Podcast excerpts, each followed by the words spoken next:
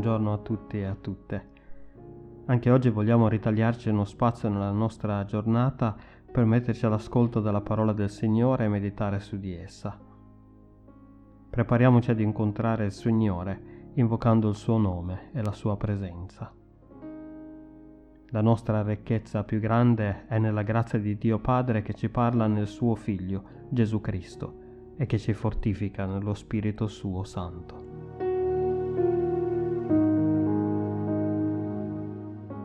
Nostro salmo iniziale di oggi è il Salmo 37, dal quale vi leggerò alcuni versetti. Confida nel Signore e fa il bene. Abita al paese e pratica la fedeltà. Trova la tua gioia nel Signore ed Egli appagherà i desideri del tuo cuore. Riponi la tua sorte nel Signore, confida in Lui ed Egli agirà. Egli farà risplendere la tua giustizia come la luce e il tuo diritto come il sole di mezzogiorno. Sta in silenzio davanti al Signore e aspettalo.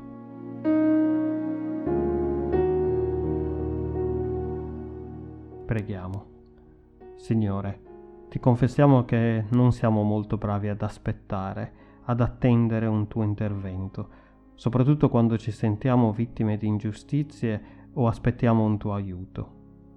Abbiamo anche difficoltà a stare in silenzio davanti a te, così presi come siamo a dirti cosa dovresti fare e come lo dovresti fare, invece che ascoltare ciò che tu hai da dirci. Per questo ti ringraziamo per questo tempo che ci concedi, di sederci con te, meditare sulla tua parola e dedicare del tempo alla preghiera. Aiutaci, Signore, a non essere impazienti, a liberare la nostra mente dai nostri pensieri da ogni nostra ansietà e preoccupazione e metterci davvero all'ascolto della tua parola. Nel nome di tuo Figlio Gesù benedetto in eterno. Amen.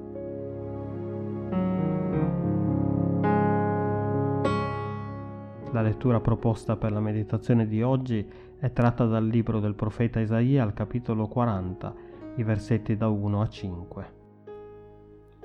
Consolate, consolate il mio popolo, dice il vostro Dio. Parlate al cuore di Gerusalemme e proclamatele che il tempo della sua schiavitù è compiuto, che il debito della sua iniquità è pagato, che essa ha ricevuto dalla mano del Signore il doppio per tutti i suoi peccati.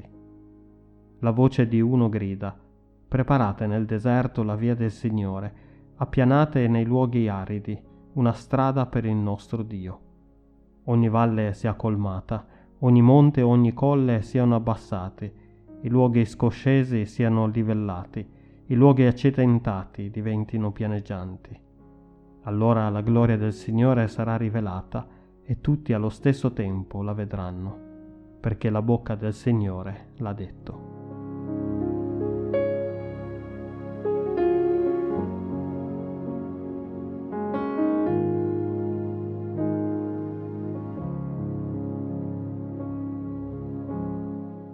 Il tempo in cui questa seconda parte del libro di Isaia è ambientato è un tempo molto difficile per il popolo di Israele.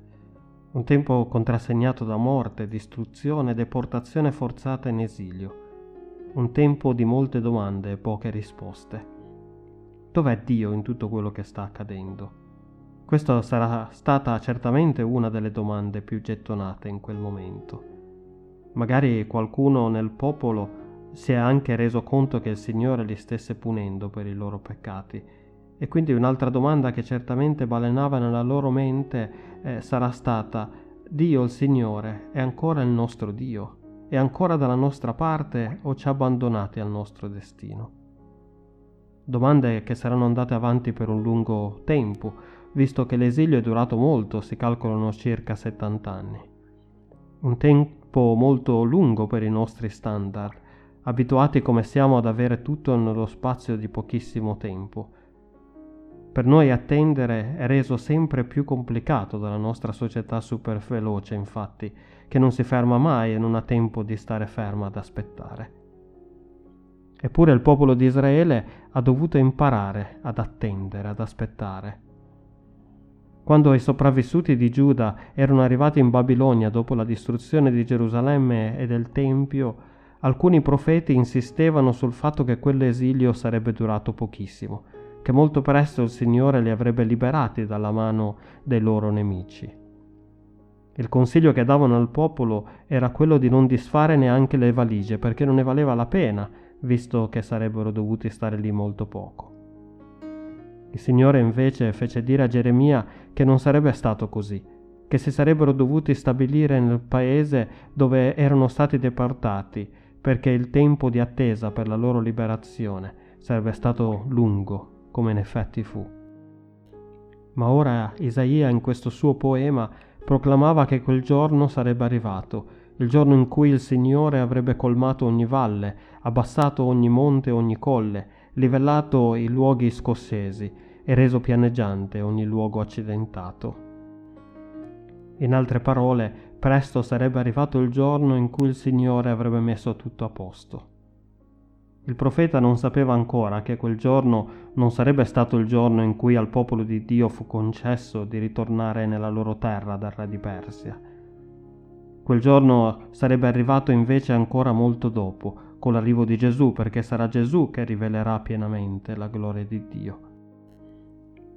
Tuttavia questa profezia trova un suo iniziale compimento con la prima venuta di Gesù, perché ciò avrebbe messo in moto il processo di redenzione dell'intero creato, ma il suo definitivo e completo compimento e la venuta completa del suo regno arriverà invece solamente alla fine dei tempi, quando Gesù ritornerà.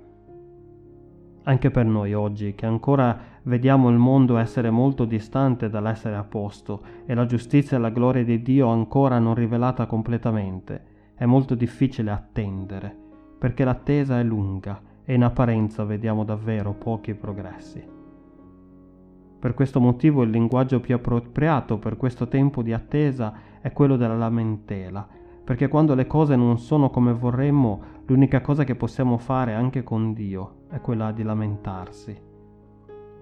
La cosa importante però, anzi essenziale, è che mentre ci lamentiamo non permettiamo mai a nessuno di spegnere la fiamma della speranza che il Signore ha acceso in noi, perché il Signore sta arrivando come Lui stesso ha dichiarato. Chiediamo al Signore in preghiera allora di accrescere la nostra fede e la nostra pazienza in questo tempo di avvento. Amen.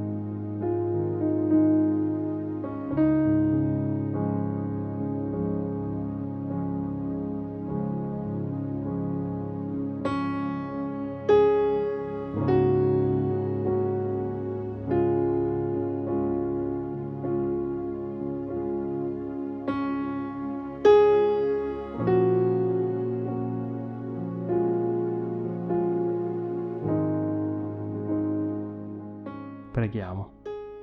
Signore Padre Santo, grazie perché sappiamo che la tua parola è vera e che tu mantieni sempre ogni tua promessa. Nonostante sia così difficile per noi attendere, noi confidiamo in te, nel lavoro che stai facendo dentro di noi e ti chiediamo di venire incontro alla nostra impazienza e alla nostra incredulità. Per Gesù Cristo nostro Signore. Amen.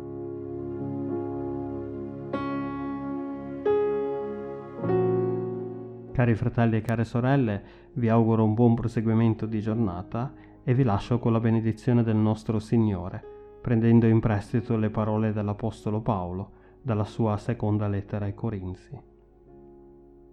La grazia del Signore Gesù Cristo e l'amore di Dio e la comunione dello Spirito Santo siano con tutti voi, ora e sempre. Amen.